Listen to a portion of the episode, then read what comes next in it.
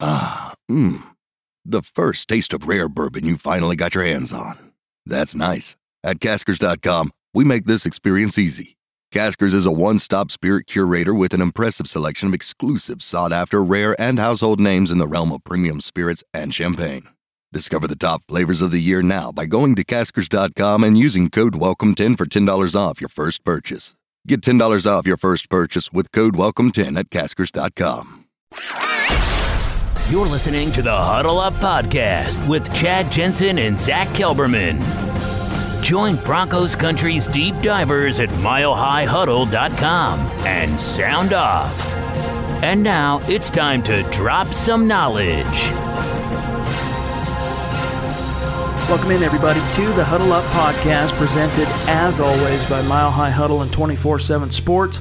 I'm your host, Chad Jensen, and with me, as always, is my partner in crime. You know him and love him, is your Denver Broncos reporter for 24 7 Sports. He is Zack Kelberman. Zack, it was poetic.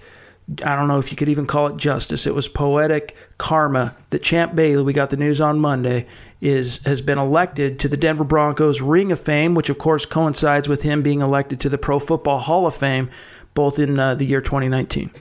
Yeah, and he's the first Broncos player in history to get you know both those honors in the same year, and it's you know well deserved. He's one of the best corners of all time. He's a Broncos legend. He deserves all these accolades that are coming to him. So I'm, I'm happy for him and happy for Broncos Broncos country to share this memory. I, I still am just so regretful for him that he wasn't able to get a Super Bowl, but at least. Yeah he played in one, right? He he played in Super Bowl 48, that the game that the Broncos got blown out by the Seahawks basically, but at least he got that uh, opportunity. And he got close one other time in 2005 when the Broncos got to the AFC Championship game with Jake Plummer and lost to the eventual world champion Pittsburgh Steelers. But that's really the only thing missing from his resume. He just left such a major mark, you know, watching him growing up in my formative years watching the NFL, watching Champ Bailey. He just left such a mark at the position. And even Vic Fangio addressed it today. You know, he left an impression on him with his size, his combination of speed, his instincts, his ball skills. I mean, that's something that's still being talked about years after he last played a game. So he's an all time player. And like I said, he deserves all the good coming to him right now. Two, two last thoughts on Champ. I remember when he first arrived in Denver Mike Shanahan, he, he was such a dynamic athlete and an explosive athlete. Mike Shanahan actually had a few packages on offense for him. Mm. And I, I, remember when that trade was was made with for for Clinton Portis, you know, fans were really disappointed by that because even though Champ Bailey had established himself as a young Pro Bowl corner by that point, you know, Clinton Portis was coming off of back-to-back seasons of 1500 yards rushing two Pro Bowls himself. And, you know, let's face it, especially back then, the running back was a more high profile position than corner. The Champ Bailey legend wasn't uh, obviously what it would end up becoming. But Mike Shanahan talked about in the press that, you know, we got a lot of things cooking for and ideas and things in the works for, for Champ Bailey. And sure enough, that even the opening game of that season, he arrived in Denver, whatever it was, I think it was 04 they ran some offensive plays with Champ Bailey, got him the ball. Some fans can remember exactly what I'm talking about. There's that. And then I also can remember when he first came to Denver, you know, after a couple of years, and that's when he really hit his peak as a dominant shutdown, the premier corner in the NFL. I remember seeing posters that showed him and said Champ Bailey, you know, two thirds of the of the earth covered by water, the other third by Champ Bailey. And what's funny is, you know, not long from now, maybe even next year, he'll look up on the facade of Broncos Stadium and he'll see Mike Shanahan's name there too by all indications, he's the next Ring of Fame inductee, and it's good that the Broncos are finally recognizing their legends. You know, if it, even if it took a little time. And it's ridiculous. I don't want to derail the pod, but it's ridiculous. Mike Shanahan is not already in the Ring of Fame. Yeah, agreed. And I'll be honest. I'll, i am a little bit ignorant on what the strictures are for Ring of Fame um, qualifications exactly in terms of how long they maybe need to be out of the league or whatever before they can be inducted. But Shanahan's been out since whatever it is, twenty was it twenty thirteen was his last year with the Redskins? I believe. I so. believe, yeah. And so it's been a minute, right? And you think about the contribution Mike Shanahan made to this team. Not only was he the offensive coordinator on at least one of the Super Bowl teams in the 80s, I think it was the 89 squad, if I'm not mistaken, in which Broncos lost to, to the 49ers. But of course, the back to back world championships in the late 90s, you know, he should, it should have been long ago that he was inducted into the Ring yeah. of Fame. Yeah, and the Broncos haven't done a, an overwhelmingly great job honoring their legends. Eh, they're starting to kind of patch that up. You saw it in, in the last couple years. You saw it with Bailey this year. You saw it with Al Wilson at the draft. They're they're starting to move in the right direction, but in, in certain instances, Chad with Bailey and all that, they did drag their feet a little too much. And that's one of the reasons, frankly, I believe Kyle Shanahan recoils at the notion that his system is a West Coast system. If when he talks about it publicly, he'll use expletives to say, no, this isn't the effing West Coast offense that I run. and the reason why is because this is my take. I was just talking about this, in fact, on the phone with Doc Bear uh, oh, last week. We were talking about this, and I said, look, I think the reason why is because you know Kyle Shanahan's system is is basically built on the bones of his father's system, Mike Shanahan. And I think when people say, oh, it's the West Coast offense, even though Mike's system was informed by Bill Walsh, who was the progenitor of the West Coast, even though it was built on that, to call Kyle's system the West Coast offense, I think Kyle sees that as taking away from the legacy and the own its own thing that Mike's system had become. And there are differences, although they're minor, between what Walsh did and what Shanahan eventually did, including the zone blocking, including some of the more vertical aspects of Shanahan's system. But I think there's something to that that you know Kyle's trying to I don't know protect whatever legacy is there for Mike Shanahan and maybe try and push it to the forefront in a kind of passive aggressive way. So it's good to me, even more so, that the Broncos, if you know, that this happens sooner than later, getting Mike into the ring. Yeah, also, you know, he's protecting his father, but also as a coach in the NFL now, he wants to become his own man with his own identity and differentiate himself. So he wants to say that I'm taking some aspects, some bare bones of my father's system. It's not this, it's not that. It's not going to be mischaracterized, but I'm also doing my own thing. I, I like how Kyle has approached that aspect. We do have a lot to get to on today's show. The Denver Broncos kicked off week two of OTAs. We got to hear from Vic Fangio, Josey Jewell, and of course Courtland Sutton on Monday. We're going to go through some of the implications of what they had to say. But first, you guys, a couple of quick matters of business. Make sure you're following the show on Twitter at HuddleUpPod. It's the best way to keep your finger on the pulse of what's happening with the show in real time. And then don't forget to leave your creative review on iTunes. Give us that five star rating. It's a great way that you can help support the show. While sports can bring us so much joy, it can also bring us a lot of unwanted stress, and that stress can make it difficult to concentrate, relax, and get decent sleep.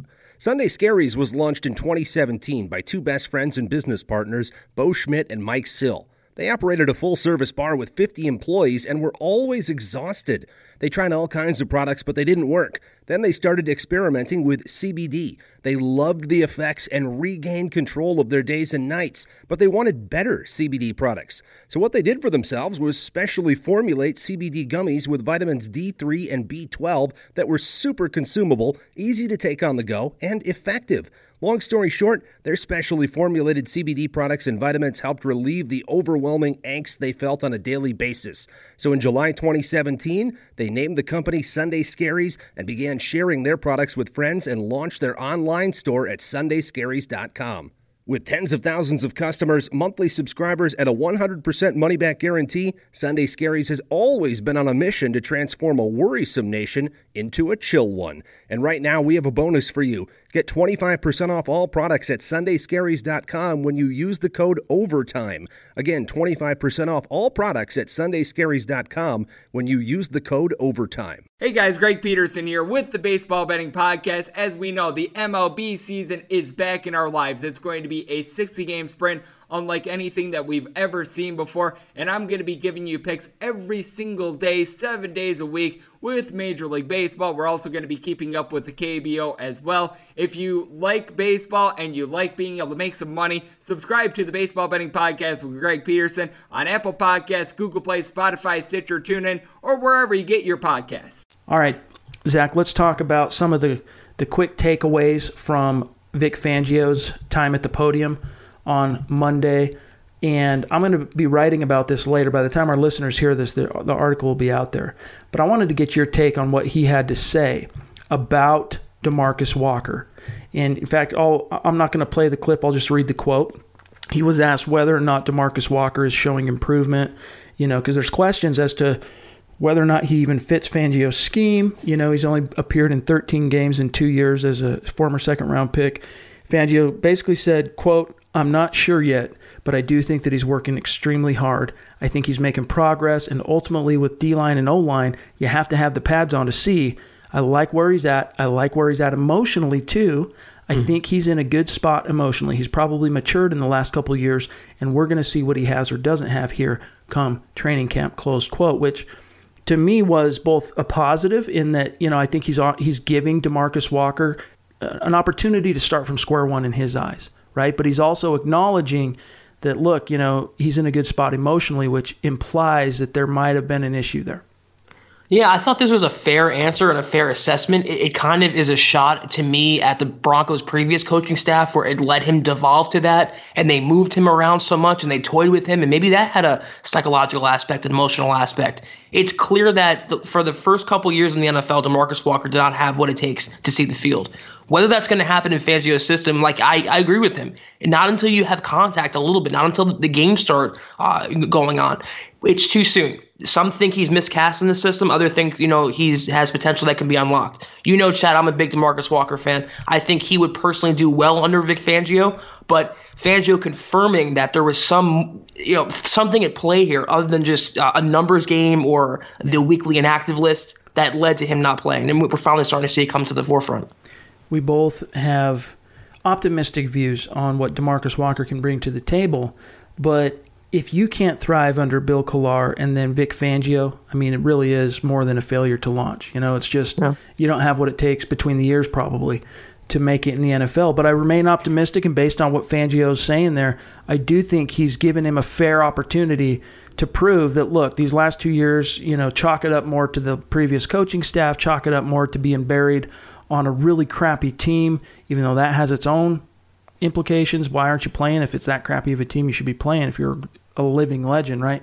But bottom line is, aside from all that, I think it's encouraging because Fangio, like he talked about with watching film on current Broncos in the in the last season, he's like, "Look, I'm not doing that. I'm not going to watch film unless it's on a guy that we have to make a decision on because he wants to. He doesn't want to have preconceived notions. He wants to form his own opinions, and I think this is a clear indication he's doing just that with Walker." And, and also the fact that Fangio has not been afraid at all to call anyone out, whether it's Von Miller last week or De'Vante Bausby today. And the fact that he's kind of complimenting DeMarcus Walker, to me, reading between the lines, it bodes pretty well for his potential to at least contribute this season.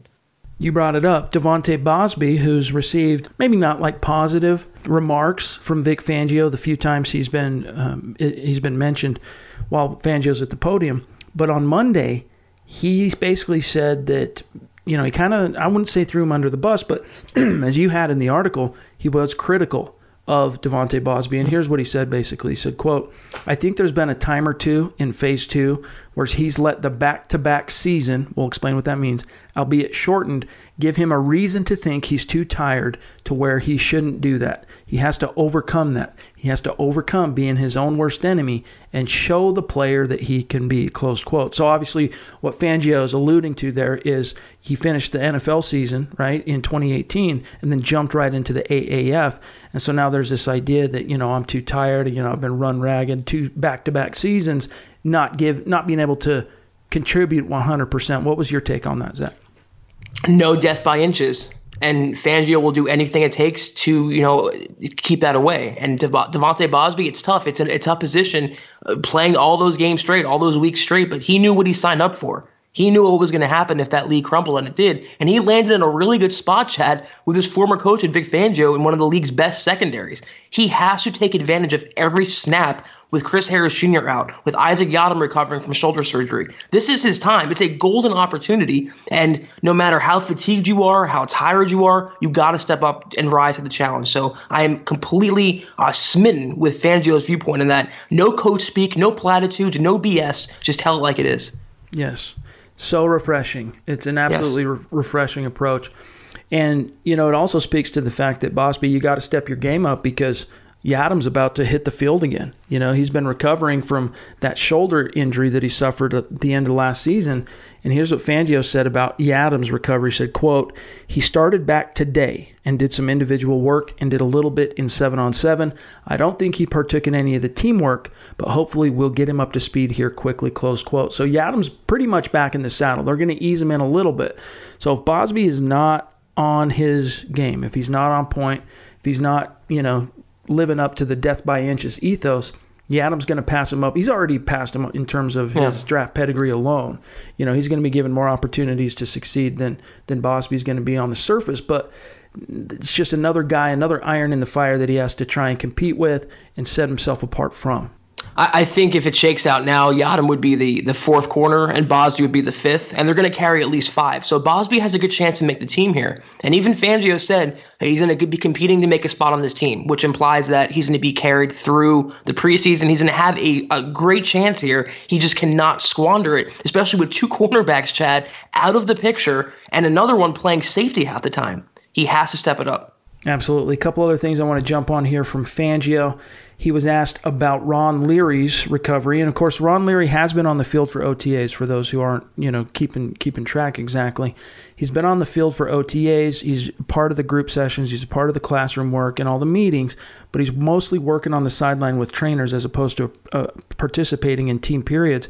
Here's what Coach Fangio said about Leary: "Quote: Hopefully, Ron makes a full recovery from his injury, which I think he can and he will." Everything has been positive both from the medical people and from talking to him.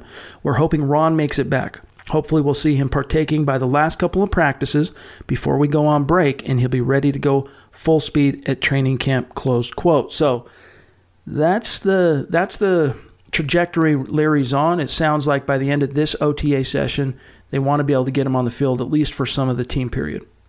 Yeah, which is good. I mean, it, it's it's tough for any player to come back from an Achilles injury, and they have him and Emmanuel Sanders coming back to full health. My only thing is put him back at left guard now. There's no reason why you should have Risner, uh, you know, at that side. Put him back at left guard, which is Leary's natural spot. Don't mess around there.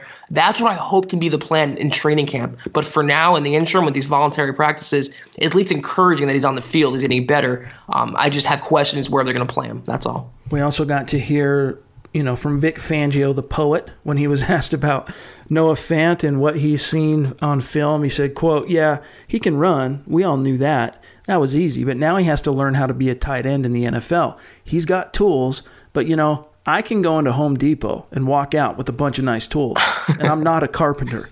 We have to teach him how to be a tight end in the NFL, and he's working great at it. Close quote. So I love great the quote. analogy. It, it, made me chuckle when I heard him deliver it. But what what do you think the implications are of what he's really trying to say there, Zack? That it's it takes more than just looking good in the uniform and catching passes. And he's right. I mean, it, there's a mental component to it. It's it's a daily thing. You have to work at your craft every single day, and nothing is going to be handed to Fant. Even though he, he was a first round draft pick, he's not even guaranteed to be the starter, let alone be a star. So yeah, keep at it. You know, keep that hammer knocking those nails every single day, and before you know it, you, you'll build up a nice career for yourself for what it's worth. And we're going to talk about Josey Jewell's remarks here on the other side of the break. But the last thing I want to say before we do that is what Josey had to say about Noah Fant. He said, quote, he's a dude, he's a pretty fast tight end. He's kind of like one of those hybrid guys, but not a lot of people give him credit for his blocking. I think he does a great job blocking also. His route tree is pretty good, and he can just flat out run. He's going to be a mismatch for some people, close quote. So that's another thing that I've been trying to explain to fans ever since that pick was made is that there's more of a foundation there as a blocker from Noah Fant than the average, you know, pass catching explosive athlete that comes out of college at the position. There's there's something to work with there, and Josey Jewell would know. He played with him for two years at Iowa before they both ended up in the NFL. And what we talked about, Chad, on a previous pod, is covering Fant every day in practice is going to make Jewell a better player. So it's really a good position for both them to be in right now. All right, like you said, we got a couple more things we want to touch on from Courtland Sutton and Josey Jewell. But first, we're going to take a quick break. We'll be right back. Huddle Up podcast listeners, check this out. If you've been thinking about becoming a Mile High Huddle VIP subscriber, now's the time to do it. We have a phenomenal offer to get your foot in the door as a new VIP. Right now, you can get your first month of VIP for $1. That's insane value, and it immediately gives you access to all of the premium content we produce. If you want to subscribe for the year, new annual subscribers will get 30% off the cost of a membership. Never before have we been able to offer new subscribers this kind of introductory incentive to pull the trigger. This is how you get access to our VIP mailbags every Friday. Zack and I answer each and every question from our VIPs, even if it means an episode goes a little bit long. Jumping on this offer also gives you 100% access to every piece of content we produce on the front page, including our Broncos film room breakdowns and every other form of deep dive Broncos content our site is known for. VIPs also get entry into our members only MHH Insiders Forum, where you hear the insider buzz first from our talented and plugged in staff, and you get to engage with other passionate and knowledgeable fans just like you. Becoming a VIP subscriber, you guys, it's the best way to support the work and the time Zack and I put into producing a daily podcast for your listening pleasure and edification. So go to milehighhuddle.com, click on the green banner, choose monthly or annual, and you are locked in. The regular season will be here before you know it, so jump on one of these offers, Broncos country. This is the Overtime Podcast Network. Hey guys, this is Greg Peterson, host of the podcast Hoopin' with Hoops. Despite the fact that college basketball is in the off season, it's never too early to get a jump start on taking a look at these teams because there is now 357 of them for the upcoming 2020-2021 college basketball season. I'm going to give you guys a deep dive on every last one of them, keep up with all the transfers in college basketball, and so much more. You are able to subscribe to Hoopin' with Hoops on Apple Podcasts, Google Play, Spotify, Stitcher, TuneIn, or wherever you get your podcasts. All right, Zack, let's, since we, we talked about Jewell last to close out the, the first segment, let's hit him first, then we'll talk about Sutton. Um, I thought it was interesting, and I wrote about this after the press conference, but the idea of whether or not Josey Jewell is a fit for the Vic Fangio scheme. There have been some doubts and some questions as to whether or not he is. And although I've tried to kind of pump the brakes on those doubts and concerns, I, you know, I think he, he is a good fit. Jewell addressed that head on in his presser today, which was the first time we've gotten to hear from Josey Jewell since the Vic Fangio hire. And what he when he was asked directly on whether or not he his style fits Fangio, he said, quote, I hope so. Only he can answer that one. I definitely hope that's where he's that's what he's looking for. I'm definitely working on a lot of parts of my game here today and through these OTAs. Close quote. So there's certain aspects of his game that he's you know putting a little extra and additional effort into in order to more closely fit the demands of what Fangio needs at the off-ball linebacker position in his defense.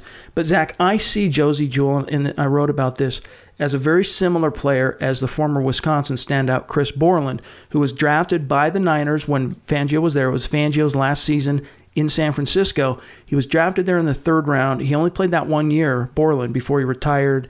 You know, with a lot of media scrutiny over over the concern of concussions. But in that one year, Zack, he didn't even start all 16 games. He started six, or excuse me, eight games, added up over 100 combined tackles.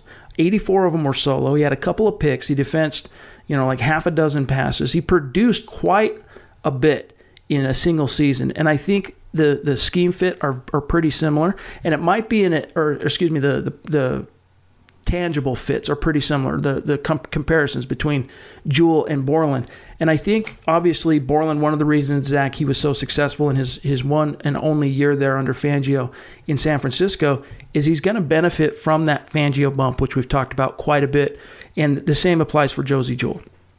Yeah, I mean, they're, they're both toolsy players. It's a good comparison. They're, they're both very much alike. They're not going to be all pros. They're not Patrick Willis's, Reuben Foster types. They're not three down linebackers. But to use that Home Depot analogy, they're Swiss Army knives. They can do it all for this defense. And what makes them effective players is what the weaknesses that they have in, in, in physical talent is made up for in coaching. That's the difference between the Broncos last year and the Broncos this year with Vic Fangio. And that's what he thinks he can get out of Josey Jewell. There's a reason they didn't sign an inside linebacker, draft one. Uh, he admitted Fangio early this offseason that he did watch tape of Jewell last year with the Bears. He's already familiar with them. That's one player he's mentioned by name this offseason. It's clear based on the moves and the non-moves they made that Josey Jewell figures into their plans. But he's never going to be fans thinking he's never going to be this this Devin Bush, Devin White type. That's not who he is. But he's good enough to succeed. You can win with him, and with good coaching, like you mentioned with Borland and Vic Fangio, I mean, you can really, really turn into a solid starter. You can't have all pros at every spot, but if you have solid playmaker, lunch pail types, those are the championship defenses that, and the players that you need. That wouldn't surprise me though, honestly, because of his football IQ and his motor. That Josey Jewell becomes that type of player under Fangio. Now I don't want to get too far into the weeds of hyperbole there, but you made a great point too, Zack. That you know, for whatever athletic, I don't even want to call them deficiencies. You know, you compare a Josey Jewell, for example, with a guy like Devin White. Devin White's going to jump out of the gym. He's going to beat him in the 40. He's a much more explosive, quick twitch type of athlete. But what's going to bridge the gap between the type of player Josey Jewell is and that natural ability that a guy like Devin White wakes up with in the morning, gets out of bed, and, and he has those natural gifts is that coaching that Van, that Fangio brings to the to the table, that Fangio bump, and so that's really encouraging, and that's a great point. He also talked Josey Jewell about some of the differences between the scheme, obviously that they ran last year under Joe Woods and Vance Joseph, and Fangio's scheme, and he talked about how they're similar in terms of philosophy, where you know basically Joe Woods was running the same type of scheme that he learned from Wade Phillips in that the front seven is very much an attacking front seven. But there are some huge differences in terms of what the back seven, what their responsibilities are in terms of coverage. And here's what he said, quote, with a bunch of different coverages that he has, talking about Fangio, and the way he disguises things, sometimes a quarterback is not going to show what you're in and is not going to know. Hold on, let me do that again. Here's what he said, quote, with a bunch of different coverages that he has and the way he disguises things, sometimes a quarterback is not going to know what you're in and not going to know where to pick on you at. Say you're in cover three and he thinks you're in man or something like that. He's not going to be able to pick it out and know exactly where to go right away and have those quick throws, close quote. So it's very important to, to Vic Fangio, Zack, that they disguise the coverage pre snap. And then from there, you see a pretty solid mix between man and zone coverage, which gives those quarterbacks that what even the great ones like Tom Brady that additional half second or however long of pause that allows the rush to get to him. And, what's so encouraging to me is, is Von Miller mentioned last week that this defense is not just dependent now on the no fly zone holding it down three different levels of the defense make it work now with Vic Fangio. They can get after the quarterback. They can stop opponents using all three levels. I love the potential mismatches and the havoc they can create, create with Vic Fangio. And that's why when you have someone like Josey Jewell who just fits in where he gets in, you cannot have enough of those players, Chad. And I love what what uh, Josey Jewell had to say too before we move on here to Courtland Sutton about the attention he did or didn't pay to the NFL draft because the Broncos were so so tied to the top off ball guys, the Devons, right in the in the top of the draft throughout the pre-draft process, and you have to wonder what an incumbent starter at that position like Josey Jewell is thinking. Similarly to Joe Flacco, right? What, what are you going to do if they draft a quarterback high? You got to wonder what Josey Jewell was thinking, and he admitted that he was paying a little bit of attention to what was happening in the draft. However, he said it was mostly due to the fact that there were a couple of high-profile Iowa guys that might be going. And of course, Zack, one of them landed in Denver in Noah Fant.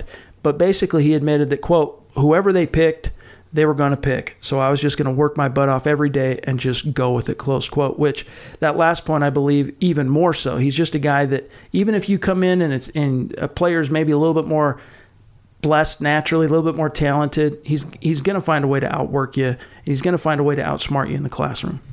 Yeah, he's not stupid either. He's not oblivious. He knew the Broncos were linked heavily to Devin Bush, and it surprised a lot of people when they did not draft him.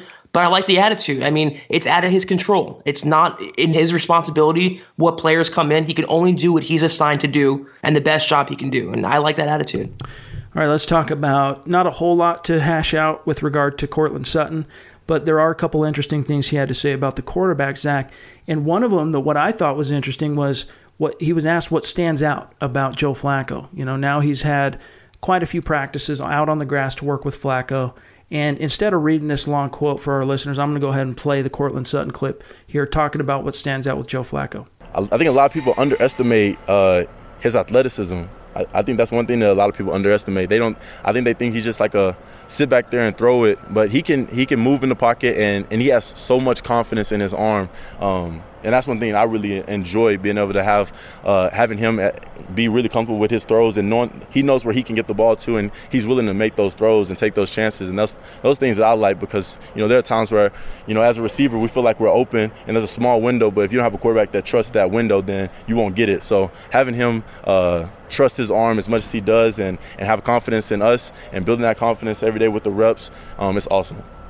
All right, Zack. So that's not exactly something I expected to hear that people right. are underestimating Joe Flacco's athleticism because, after all, he's known as being the quintessential pocket statue. I, yeah, I don't really know about this comment. I mean, is he basing it on a couple practices and OTAs or what? But it's like everything that we know about Joe Flacco. He's a big arm. He's he's won on the biggest stage, but he does not have good pocket presence. He does not have good mobility. It's just not his game. So, I guess you got to take the word of Courtland Sutton, who's there with him every day, but I'll believe that when I see that, Chad. Yeah, and I think, I mean, I don't want to put words in his mouth, but what I kind of interpreted when he's talking about athleticism, guys like you and I, and I think most people interpret that to mean like mobility, right, for a, from a quarterback. But I think what he was actually trying to say was he was talking more about his arm strength, and because in that quote, obviously, he's talking about taking, making throws and taking chances and fitting the ball in and stuff like that. And that's something that Courtland Sutton hasn't played with a quarterback who has an arm as strong as Joe Flacco so far. Yeah, I mean, no question about the arm strength and getting the ball into the windows he talked about. That's Joe Flacco. That's no comparison to Case Keenum. That's the only thing that Courtland Sutton has known to go on in the NFL is Case Keenum. There's no comparison there. But to say that his athleticism is underrated, nah, I'm calling kind of BS on that one. And then last thing I want to touch on here, and then we'll get out of here for today, is what Sutton had to say about Drew Lock. Here's the quote. Uh, Drew, Drew's nice. Drew's, Drew's doing what he's supposed to do. He's he's uh he's learning and he's and he's taking every rep that he can as you know as serious as he as he possibly should and could at this point in time. It's, it's still really early. Um, I, have got to see him for I think what two weeks now, um, and he's and he's doing the things he's supposed to do. He's improving and he's making the throws he's supposed to uh, throw and. And he's, and he's just learning the system. That's the biggest thing. We're, we're, he's just trying to learn the system just as, just like us. And, and once he gets it, he'll get more comfortable and he'll be able to start distributing the ball around like like he really wants to. All right. So, what were your impressions of of Sutton there? The implications of what he had to say about Drew Lock. I mean, other than you know, Drew's doing what he's supposed to do right now. He's learning. That's his job right now. I think it's important after last week's little brouhaha about you know the, the mentoring and the, the, the supposed fabricated competition in Denver. It's what he should be doing. He's sitting back. He's absorbing the offense. He's putting time in the in the classroom on the practice field, and he's bonding with his teammates, not causing any trouble. He's putting his head down. What more could you ask at this point? Fair point. I don't disagree. And Drew Lock, you know, he talked about in that quote last week, I think it was the one from TMZ, and I know you had the article on it, but basically said that Joe's responsibility right now is, in fact, to win games for this team. Mine is to learn. And that's something that in his, his quote there that Sutton basically echoed. So, you know, Lock's getting in where he fits in. You want to use that phrase. That's a perfect uh, explanation of what Lock's brief is right now. And, you know, we're all fans can really do as it relates to Lock is just look forward to getting to see him in five preseason games this summer. I also like the fact that you know last week's comments didn't reverberate negatively in the Broncos locker room. He can differentiate Lock and also Joe Flacco. And Sutton gave him a nice answer. Lock. He didn't just give him a two sentence thing. He said he's nice, doing what he should be doing. He'll get more comfortable. I mean, it's encouraging. I mean, the Broncos locker room is a lot more stable than I think some people are thought to believe. But as he said toward the end of that quote, once he's more comfortable and, and he's learned the system, he's going to be able to distribute the ball around like he really wants to. And obviously, that's what the Broncos are hoping to from Drew Lock eventually, but he's going to have to bide his time because old man Flacco's got the job for now. We'll see how long that lasts. But you guys, that's going to do it for today's episode of the Huddle Up Podcast. Like we said yesterday, we're not going to stretch these off-season pods beyond the material we have to analyze just to draw it out. All right. So hope you enjoyed today's pod. Make sure you're following the show on Twitter at Huddle Up Pod and leave your creative review on iTunes. Give us that five star rating. You can find my partner, Zack Kelberman, on Twitter at Kelberman. 24 7. Myself at Chad and Jensen. Stay tuned because Building the Broncos will be back on uh, tomorrow with a fresh episode. I think they are projecting and looking ahead at the 2018 class, what they can do in 2019 or in year two. So stay tuned for that. And then Zack and I will be back on the other side on Thursday. In the meantime, for Zack Kelberman, I'm Chad Jensen. We'll talk to you soon. You've been listening to the Huddle Up Podcast. Join Broncos Country's deep divers at milehighhuddle.com to keep the conversation going.